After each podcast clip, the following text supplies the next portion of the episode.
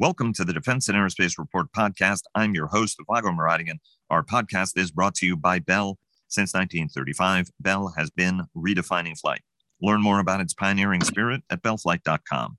The Senate Armed Services Committee wants to spend $25 billion more on defense, as leading analysts maintain that the U.S. military is poised to shrink too far to be as effective as necessary uh, in the face of global uh, crises as well as uh, rising great power competition. Meanwhile, deliberations on infrastructure, the investigation into the January 6th insurrection continue as China is put on notice for its malicious cyber activities, and top U.S. and European officials ponder what's next now that Russia's Vladimir Putin has made his case for taking over the rest of Ukraine, whether Ukrainians like it or not. Today's program will be in two segments. We're talking about Washington first, and later in the program, Dr. Patrick Cronin of the Hudson Institute and former Pentagon Comptroller Dr. Dov Zakheim will join us to discuss the week in the world. But first, here to talk about another busy Washington week are Byron Callan of the independent Washington research firm, Capital Alpha Partners, Former Pentagon Comptroller Bob Hale, who is now affiliated with the Center for a New American Security, Michael Herson of American Defense International, one of Washington's top defense and aerospace lobbying firms, and Becca Wasser, also of the Center for a New American Security. Everybody, thanks very much for uh, joining us. And before we get started, our global coverage is sponsored by Leonardo DRS. Northrop Grumman sponsors our weekly cyber report and our cyber coverage overall. Fincantieri Marinette Marine sponsors our naval coverage. General Atomics Aeronautical Systems sponsors our coverage of strategy. General Motors Defense sponsors our technology coverage. L3 Harris sponsors our coverage of Joint All Domain Command and Control. And Huntington Ingalls Industries is sponsoring our coverage of the Navy League's upcoming Sea Airspace Conference and Trade Show. And also check out our weekly Cavas Ships podcast with our contributing editor, Chris Cavas, and producer, Chris Servello, who take a deep dive into naval issues every week. This week, focusing, among other things, on uh, the Royal Navy and its tremendous deployment uh, with the Queen Elizabeth Task Force, obviously the flagship of the Royal Navy and one of the world's largest uh, warships. Michael, another busy week. Um, SASC is calling for more money. Uh, infrastructure is an, is an issue. The debt ceiling is looming uh, drafting women is an issue. Uh, you've got infrastructure, and then of course mayhem surrounding uh, the mayhem that happened, uh, or rather mayhem surrounding the investigation to get to the bottom of the mayhem on January on the January 6th insurrection. Start us off uh, in any way you want, uh, and maybe the SASC and HASC markups might be a good way to start, and whether or not the House. and your good friend Adam Smith is going to agree that defense needs another $25 billion. okay, so uh, I think it is a good place to start. So, as you alluded to, the Senate Armed Services Committee approved their version of the National Defense Authorization Act uh, on Wednesday. Uh, now, their process is a closed process, so we only know what they choose to tell us. And one of the things they have let us know is that they did increase defense spending by 25 billion. But it's significant for a lot of reasons. One, it gives us the 3% above inflation that people have been looking for. But two, it passed by an overwhelming bipartisan majority, which I think is also a clear indicator that the appropriators in the Senate will also follow suit. And then uh, the question will be, what will the House do? So the, the House you know, plans to mark up to the president's number. The appropriators already marked up to the president's number, 715. Um, I, I, think that it, you know there are some Republicans that believe the House will mark up to that number. I don't believe they will, but it's very possible that an amendment is offered in full committee that will raise the um, uh, defense spending by 25 billion, and if, if so, that amendment would pass. And even if not, I still believe that that's the number we're going to end up uh, in in conference because you alluded to the debt ceiling, and I'll, I'll, get to that in a minute. But I do believe that the 25 billion is the number that, that's going to stick. Another thing that's significant about the markup, which you mentioned too, is that there was an amendment offered by Senator uh, Jack Reed, who's the chairman of the committee, uh, to make will- women eligible for the military draft. Uh, this will expand registration for the services to all Americans. Uh, and that's something that I think could end up being very contentious and will just add more fuel to the fire of the culture wars out there, and something that could imperil the bill if it is in, in the final version. Um, now, why, now we, why why on earth hmm? would that be the case, right? I mean, if we're looking at a world that is um, more equal across the board, women can uh, all combat jobs have been open to women at this point so they're allowed to die for their country like everybody else is why not open the selective service to them and have them at age 18, you know, women at age 18, and Becca, if you want to chime in on this, register for the selective service so that God forbid when the bubble goes up, your, you know, your your information is in the system. Right. I mean, you when you and I, Michael and Bob and Byron, when we turned 18, we had to go down to the post office and register for the selective service. Yes. Uh, well, first, I think there's a, lot of arguments on both sides, right? Yes, uh, combat opportunities have been open to all women since 2015, I believe, right? But we started having that debate back then. And I, if I recall correctly, it was Congressman Duncan Hunter that offered this amendment uh, back then to the NDAA. Really, is more of a, a gimmick to say, okay, you know, you want to open up uh, all combat to women, then all women should register the draft, uh, expecting a backlash nobody really wanted that to happen. So that's when they formed this uh, congressionally mandated commission to review the draft. And the commission came out with a recommendation that women should register, which I think is why um, Jack Reed uh, came forward with that amendment.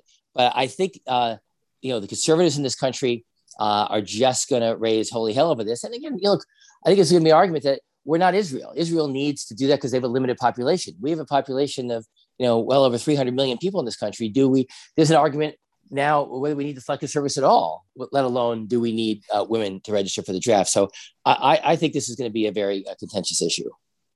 Uh, let's you know, let's move on. Really, yeah, go ahead, Becca. If I can just quickly to finger that, and I guess sort of wave the flag as the only woman uh, on this podcast. You know, I think uh, Michael's point about you know uh, trying to put this in a broader context, right? It's been about 50 years since uh, America has actually had to uh, use, a, like, had a draft. You know, at this point in time, we have sufficient end strength. And I would argue that even if we make some cuts to end strength, we're still potentially going to be far away from perhaps requiring a draft, even for some of the future conflicts that DoD you know seems to think that we might end up facing. So to a certain extent there's sort of an open question as to why are we doing this now? Why are we raising this debate? Um, and doesn't actually matter or is this something uh, that perhaps maybe is tied to you know broader um, issues at play? Um, you know i think that's kind of worth putting it into the broader perspective. Michael, uh, t- take it away because we know we've got we've got infrastructure uh, looming right? Uh, all sorts of conflicting uh, uh, votes. Warner, Romney continuing to negotiate something, even if it doesn't look like it's going. You know, where where are we on on on all of that, and and what does it all mean? And of course, an update on the debt ceiling as well, which which is becoming a factor. Okay, so uh, let's talk about the debt ceiling because that dovetails with our earlier discussion on how much money we're going to be spending on defense. In just eight days, uh, the United States is going to run out of borrowing authority. And as you know, if the debt limit isn't raised, the US government will default on its loans. As of now, there are not the votes in the Senate uh, to pass an increase in the debt ceiling. So the option the Democrats have is to, put it on their $3.5 trillion reconciliation package. However, that package probably wouldn't pass within the next eight days if it passes at all. Now, fortunately, the CBO came out yesterday and said that they can use uh, different gimmicks to keep that um, that date from uh, hitting us until October or November. So that gives us time.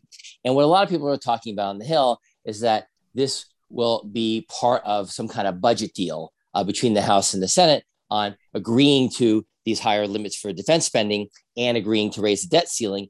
And the other thing that the Republicans are going to insist on is that the Hyde Amendment also be kept uh, in place as well. So that's going to be interesting, but it pushes this all in, into the fall. And remind um, everybody what the Hyde Amendment is for the handful of people who do not know what that is. Sure. So the Hyde Amendment prohibits federal funds from being used to pay for abortions, except for the, in, in cases of the life of the mother. So it's a big, again, uh, big uh, cause of the conservatives and more fuel for the flames of the uh, of, of, the of the culture wars. Uh, so then you referenced um, uh, the January 6th committee and, and infrastructure. So a lot of action on the January 6th committee this week. On Monday, Kevin McCarthy did appoint five Republicans uh, to the committee. Uh, within two days, uh, Nancy Pelosi was rejecting uh, and using her veto power uh, to two of those members, one of which is Jim Banks, who, as you know, is on the Armed Services Committee and is a ranking member of a subcommittee, and the other is Jim Jordan. And her rationale was really Jim Jordan is someone who could be called potentially as a witness before the committee because he may have had conversations with Trump on the 6th. And Jim Banks had made a lot of public statements calling this, commi- uh, this committee a sham. So he was not really an impartial uh, person to be put on, on the committee. And what's interesting and he's is also Liz, the Republican Study Group chair.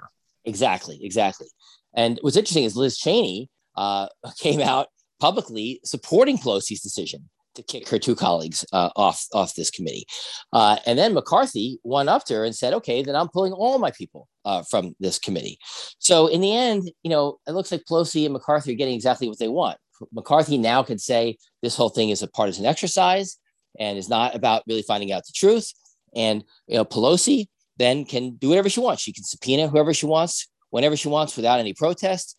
Uh, she can do closed door depositions without worrying about leaks. Uh, her public hearings will be free from GOP complaints and protests. And the circus will continue, but it will really continue more outside the workings of, of the panel rather than on the inside.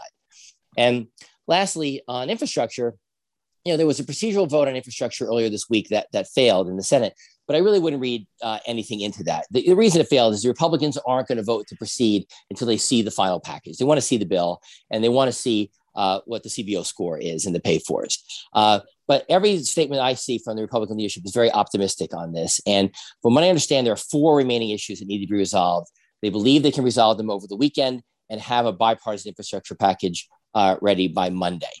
Even if this does pass before the August recess, before the Senate adjourns, it will languish in the House uh, until uh, the Senate is able to figure out what they're doing on the on the uh, 3.5 trillion dollar infrastructure package, if even if they can pass it at all. So these are far from a done deal, but this is a major step forward. Um, uh, thanks for uh, that uh, comprehensive read. And if I understand correctly, you're going to join us for one more show uh, before uh, you go on vacation, but that'll coincide when Congress uh, is is off as well. So um, hopefully they do something. And, and when you join us next week, uh, Michael, uh, you can talk about it. Bob, you've uh, looked at the marks. Um, you know, you've been thinking and and you know about the week as well. From your standpoint, what are some of the key takeaways? What's on your mind? Well, Vago, I think, the, the, frankly, the $25 billion surprised me. I thought it was a little larger than uh, they would end up. And I'm, I think it's possible it comes down some, but uh, but it, it seems pretty clear, given that highly bipartisan vote in the SASC, that they're going to add some uh, money to defense. Almost all of the ads probably are in procurement. We don't have detailed uh, data yet from the SASC, but they essentially funded all the services, so-called unfunded priority lists, and most of those were procurement. They did add a billion dollars to uh, science and technology and half a billion dollars to DARPA, uh, but we don't know what they cut yet, uh, if they did right. Uh, cut anything. So um, on the social issues, we've certainly mentioned the women in the draft. Um, there's another big one in this bill, in that it um, it took out of the chain of command not only uh, sexual assault cases and uh, will set up a special prosecutor office to handle them in DoD, but also some other uh, uh, other uh, offenses as well came out. This has been a long time goal of Senator Gillibrand and others on the committee, but it will and I suspect the sexual assault part won't be too contentious because DOD and Austin have agreed to it. Uh, the others probably will be. Um, they also uh, banned uh, any closure of Gitmo. So, in, in my experience, it's it's usually the social issues that delay everything uh, with the authorization bills, and it probably will be no exception this year. That said, uh, and especially since there's a very remote problem issue or chance that we'd ever use a draft, I, I suspect they can get around these uh, and that we will again see an authorization bill, uh, though it's probably going to be uh, December. Just back uh, briefly to the debt ceiling, as Michael mentioned, we're going to run out of borrowing power. We still have tax authority, so we can pay some of our bills. And and they can use these extraordinary measures that they've uh, borrowing from the Civil Service Trust Fund that'll probably push this all off into October uh, when they will really hit the debt ceiling in a hard manner. I would remind everybody that this is what got us the, the, uh, the uh, 2011 uh, Budget Control Act. It was exactly the same circumstance. And so a budget deal can have repercussions. I don't think they're going to repeat that again, but I don't know what they're going to do. Uh, however, it probably will definitely complicate the debate uh, without question. I've been saying that for some time. This is a ticking time bomb.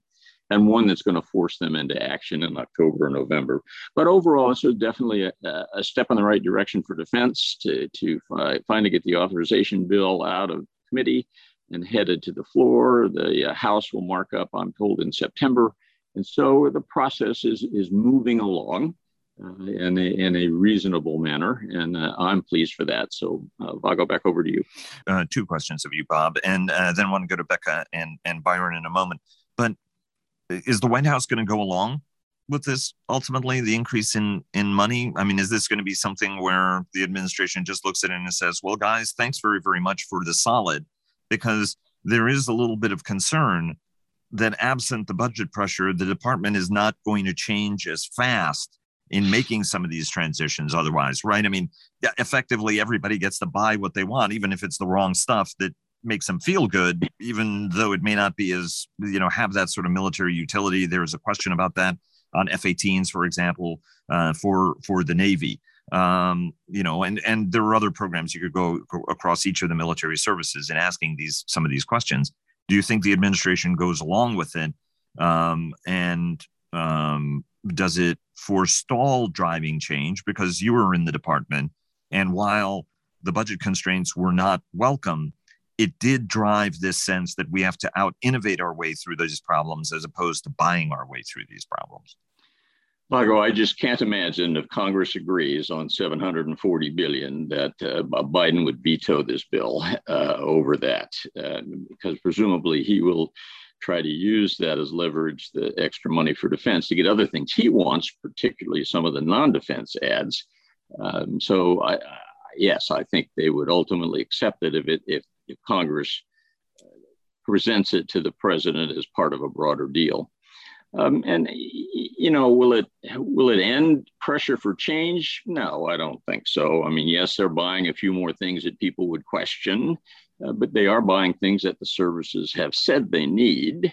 Uh, that is their unfunded priority list. So I, I don't think it is ridiculous. On the why we raise the management issues, I'm going to raise this later, but uh, there are several things in this bill that will try to force management changes in the Department of Defense one, a requirement that DoD put forth a, a comprehensive approach using private sector best practices to improve management in the Pentagon. We'll see what comes out of that. And they also created a commission to look at the planning, programming, budgeting, and execution system, PPBE.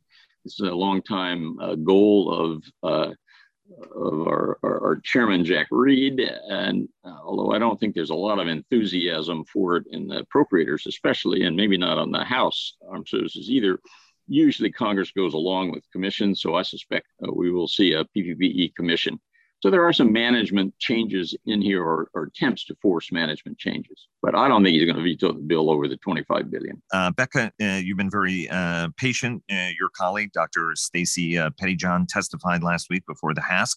Uh, she was among a number of analysts who were were up there, and you both, along with Jenny uh, Matuschak from CNAS, uh, authored the report that you guys uh, released risky business future strategy and force options for the defense department. This of course as uh, the national uh, uh, the biden administration is looking at a new national security as, as, as well as a new national defense strategy. Uh, you guys rolled that report out last week. What are your your takeaways on the on the budget and what we're seeing this week that, that goes beyond you know whether or not women are drafted or not obviously So, as Stacey talked about in her testimony, you know, we ended up doing a set of research where we essentially extrapolated, uh, you know, three different future strategy and force options uh, for the Biden administration that uh, fell under the 715 uh, top line. So we created three different forces and we tested them using wargaming to see if they could actually fulfill some of the top missions of what uh, you know DoD and the U.S. military is expected to.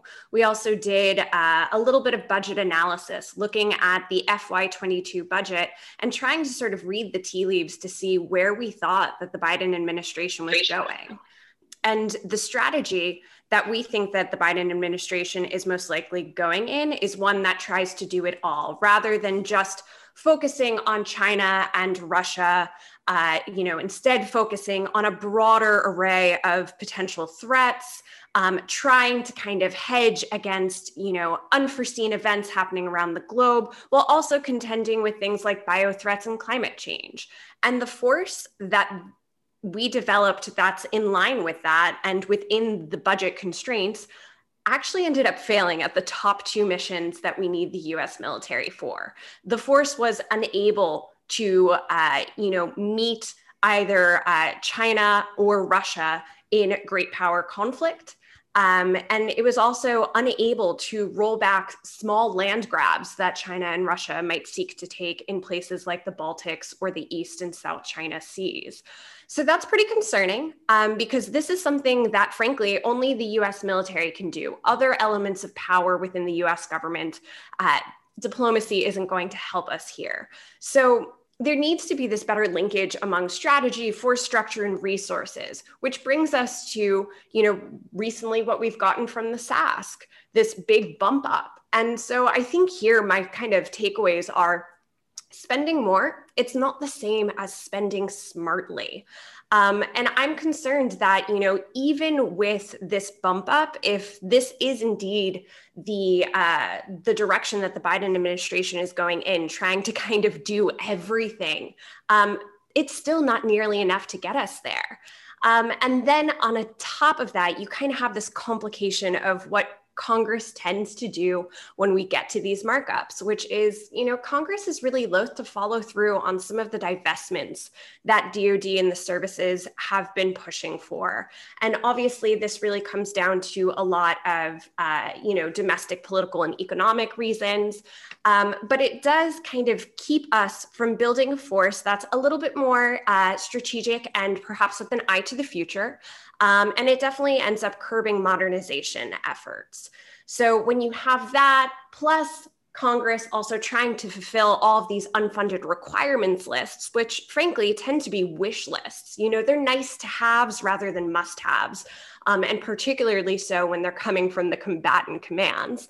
We end up having a lot more resources, but often for the things that we don't truly need. Sometimes it's the wrong capabilities.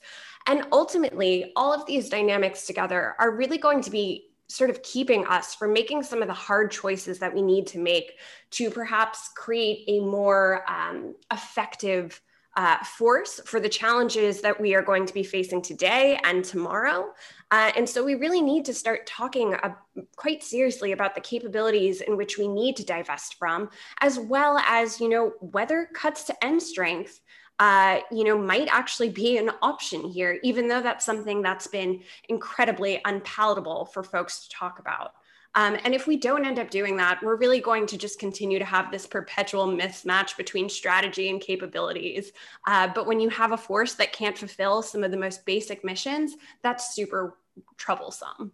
I couldn't agree with you more in terms of uh, the necessity to make some of these choices, to make divestitures, right? I mean, co- effectively, Congress always adds money to it because it doesn't want to make any decision, right? So if everything's a priority, nothing's a priority. And ultimately, we're in control of what we spend money on. We spend a lot of money. We've just decided that there are different priorities we want to achieve in this, uh, as as opposed to uh, necessarily getting more capability. We continue to increase military compensation, uh, even though military compensation is getting increasingly problematic it's become a who loves troops more.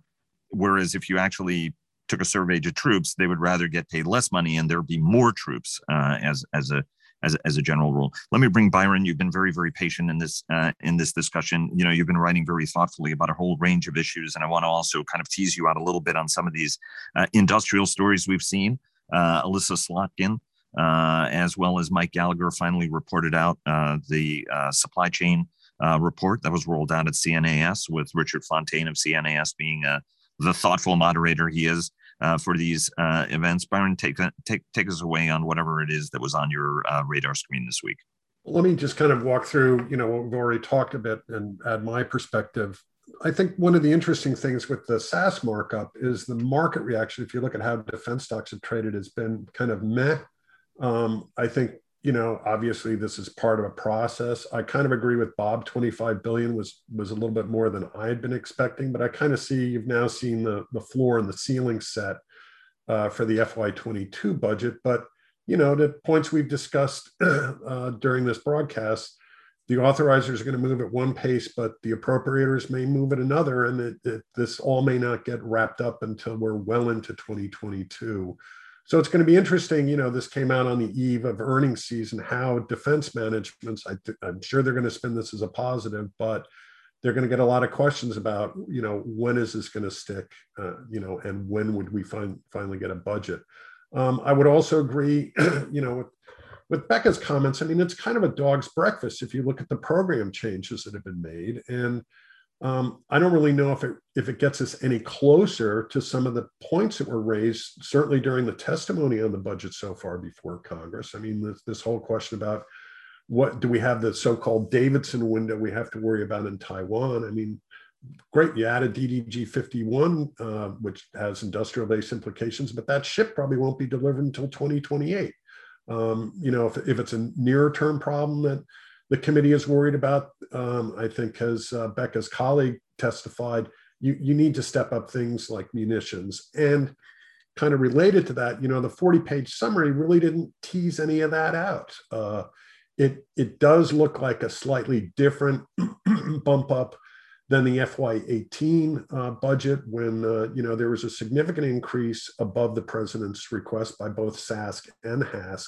Um, but you know, this one looks like it's going to be peanut buttered a little bit more broadly over all the different appropriations categories. I think there's another 2.8 billion for military construction.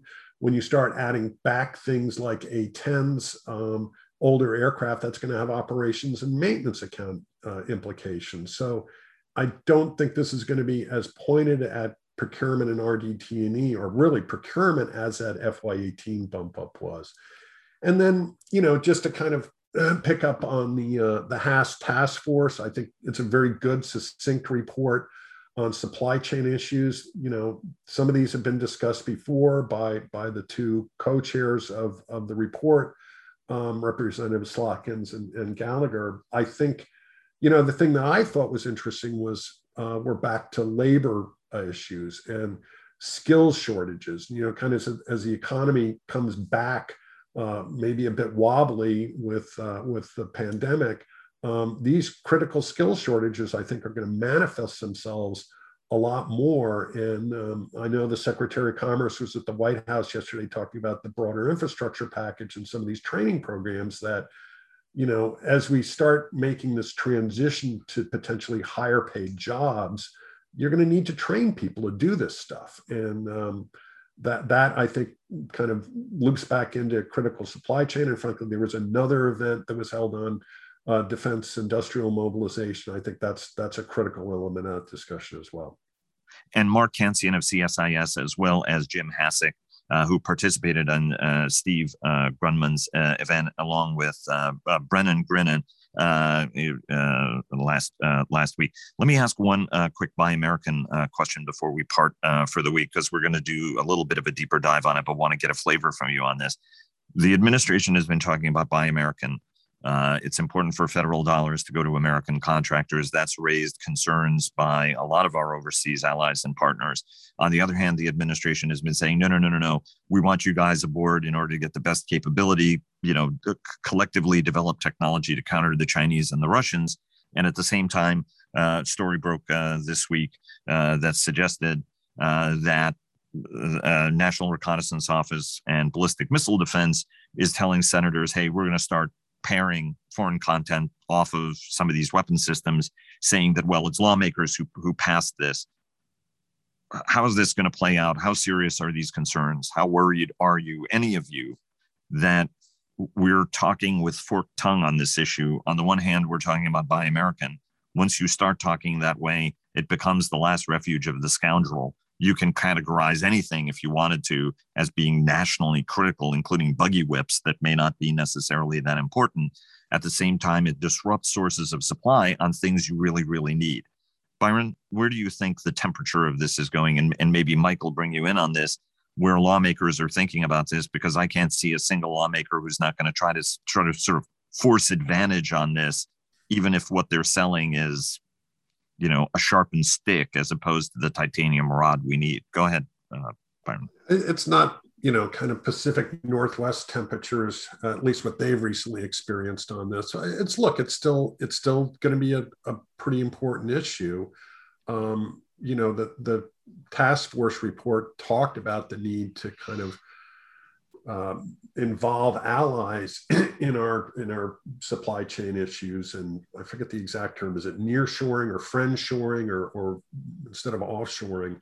Um, and you know from a simple economic standpoint you're you why would you duplicate something that an ally has already done don't you want a more diverse uh, geographic um, supply chain that uh, limits the the damage that may be done by what other cause to it to a particular critical facility? So um, I, I agree. I, I don't think we clearly don't have any resolution on this. It's it's going to be part and parcel of the discussions this year and into the future. Michael? I'm talking broad terms because these are things that i am I'm working on for several clients but I, I would say that uh, you know, look, there's been a push, uh, and obviously, as Byron correctly mentioned, even in, in this report, to you know leverage ally and partner capabilities, right? To partner with them. Uh, but the feeling on the hill will be that should not come at the expense of U.S. opportunities, right? So, uh, and then you know to have sources supply for different things.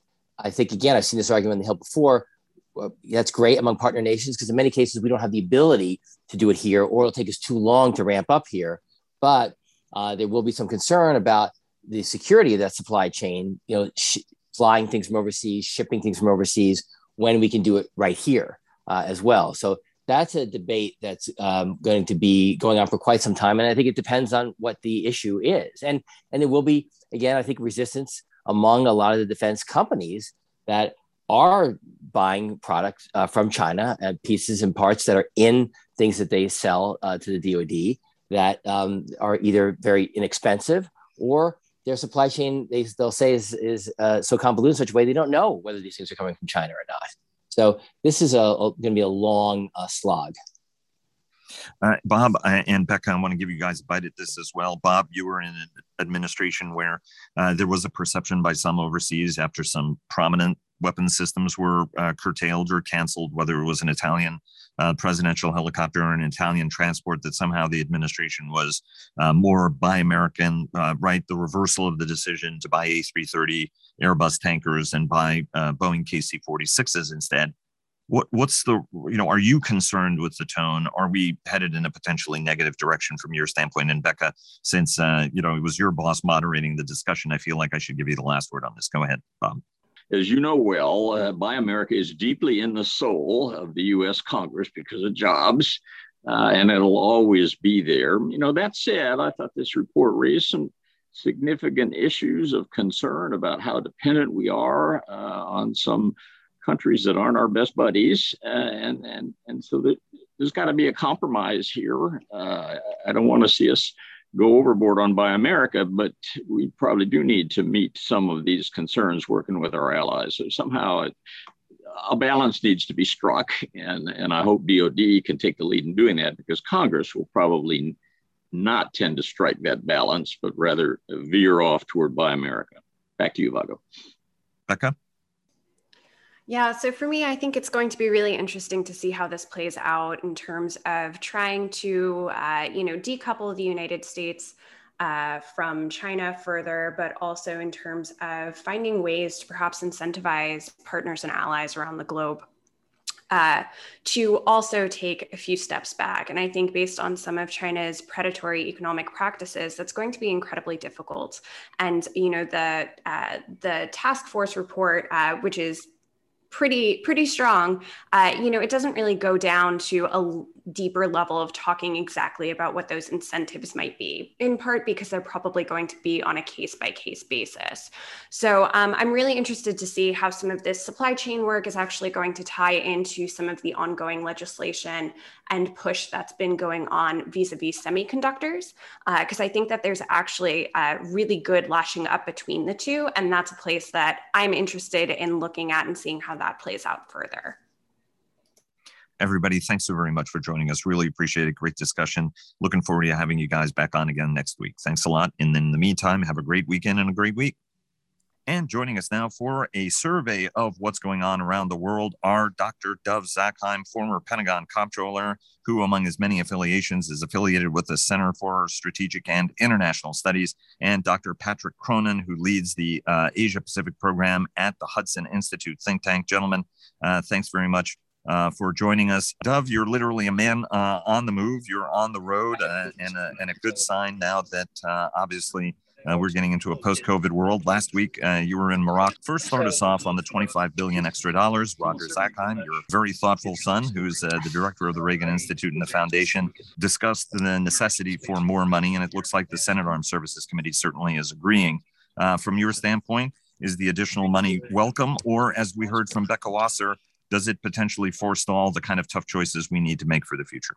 Uh, I come in somewhere in the middle of this. Uh, on the one hand, I think there was a lot of merit to the unfunded priority list. It was ridiculous that the administration could be asking for trillions more on the uh, non defense side and yet having belly aches over uh, a relatively small increase on the defense side. Uh, and so uh, much of what was asked for, I think, was quite legitimate. On the other hand, there is a problem.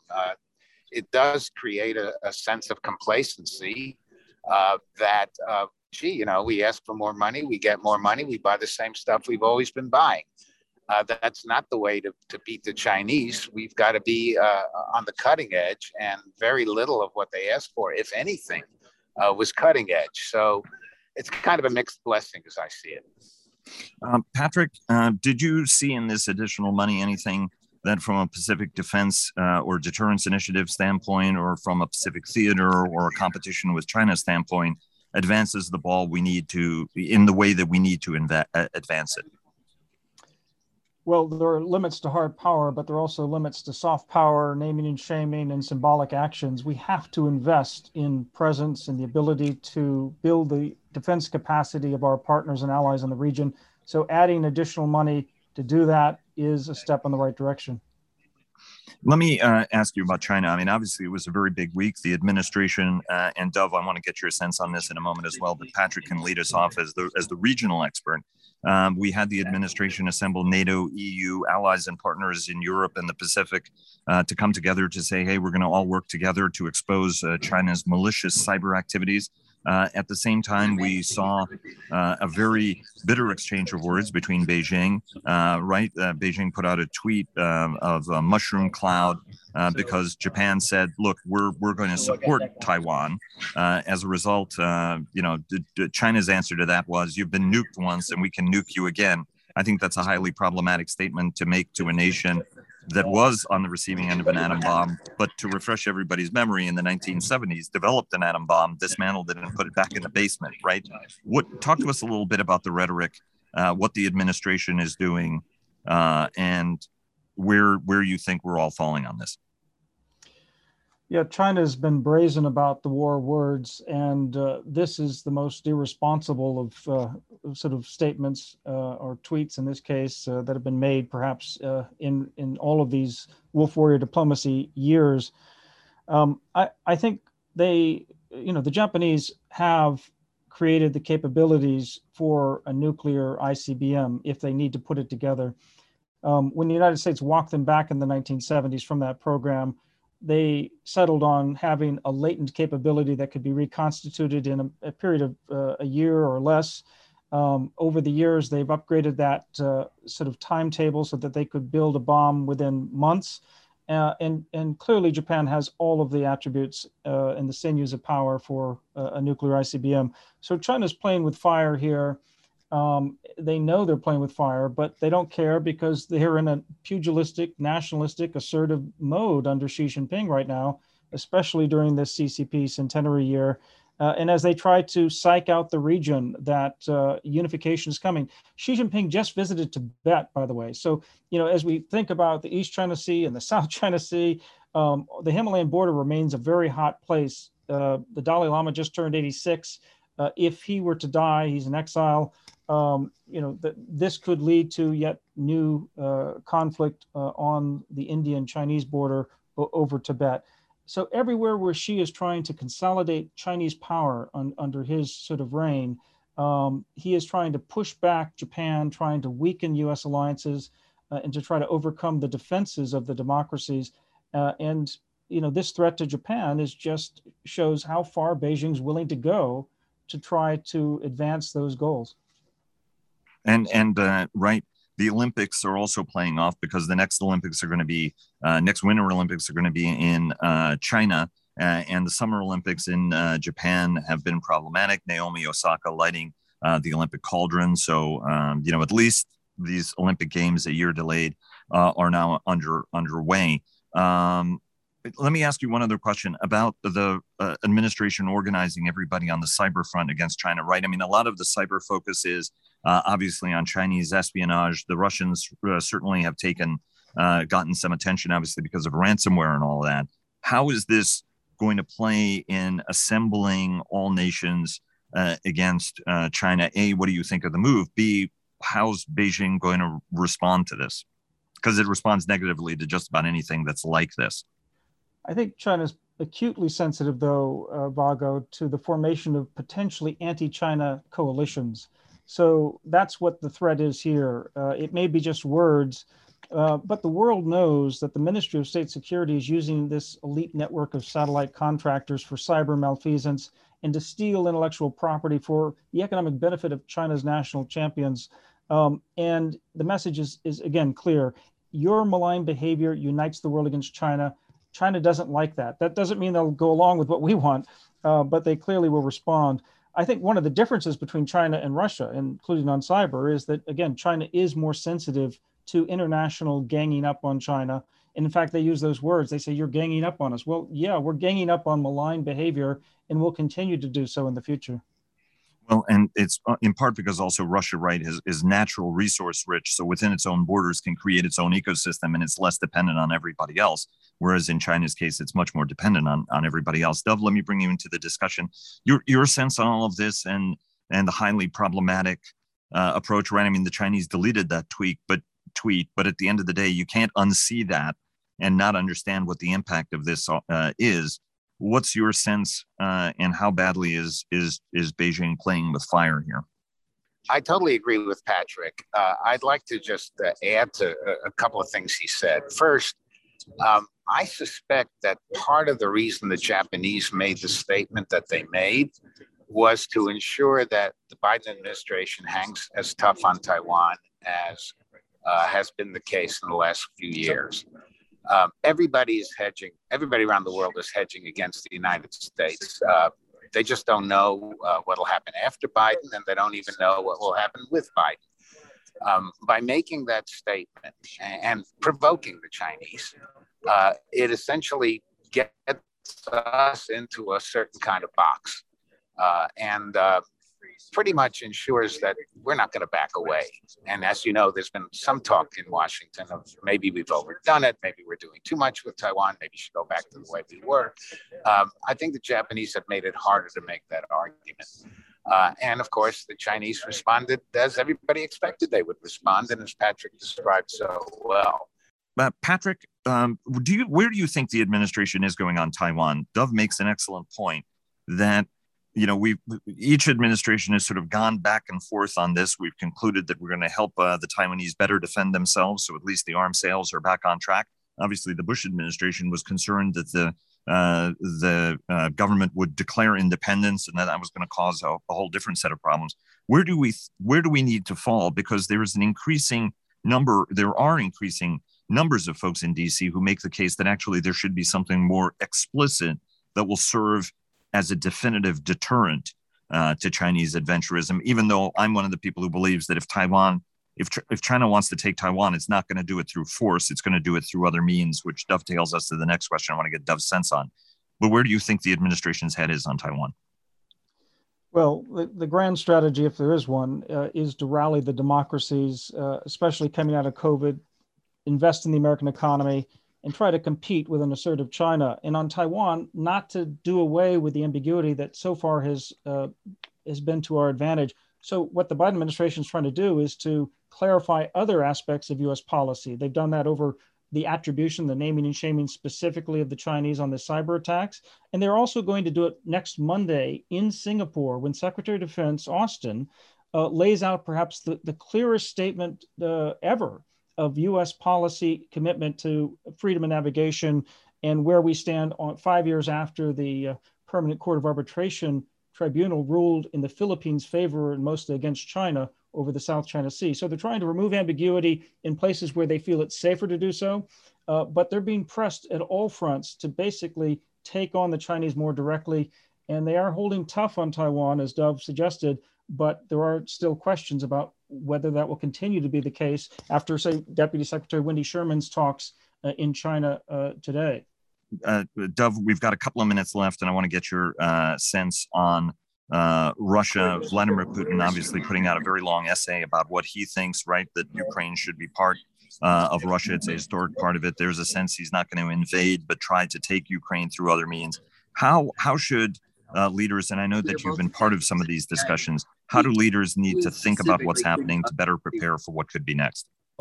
Well, let me, let me begin, if I may, first with something about uh, what uh, Patrick was discussing in terms of uniting everybody on the cyber issue vis-a-vis China. I think the proof for the pudding is going to be in the eating. Just what exactly are we going to do about it? Because that hasn't been discussed yet. And Vladimir Putin watches this. We, we have this terrible mistake that we think that, you know, one bad guy deals with us and the other bad guy is oblivious to those dealings. And it's just not true. So Putin's going to watch that as well. Look, his case is very simple. Uh, we don't want it. We've been invaded many times uh, for centuries, uh, and the most recently by uh, the Nazis, before that by Napoleon, and on and on and on. And we just can't live that way. And so Ukraine has been part of our country forever.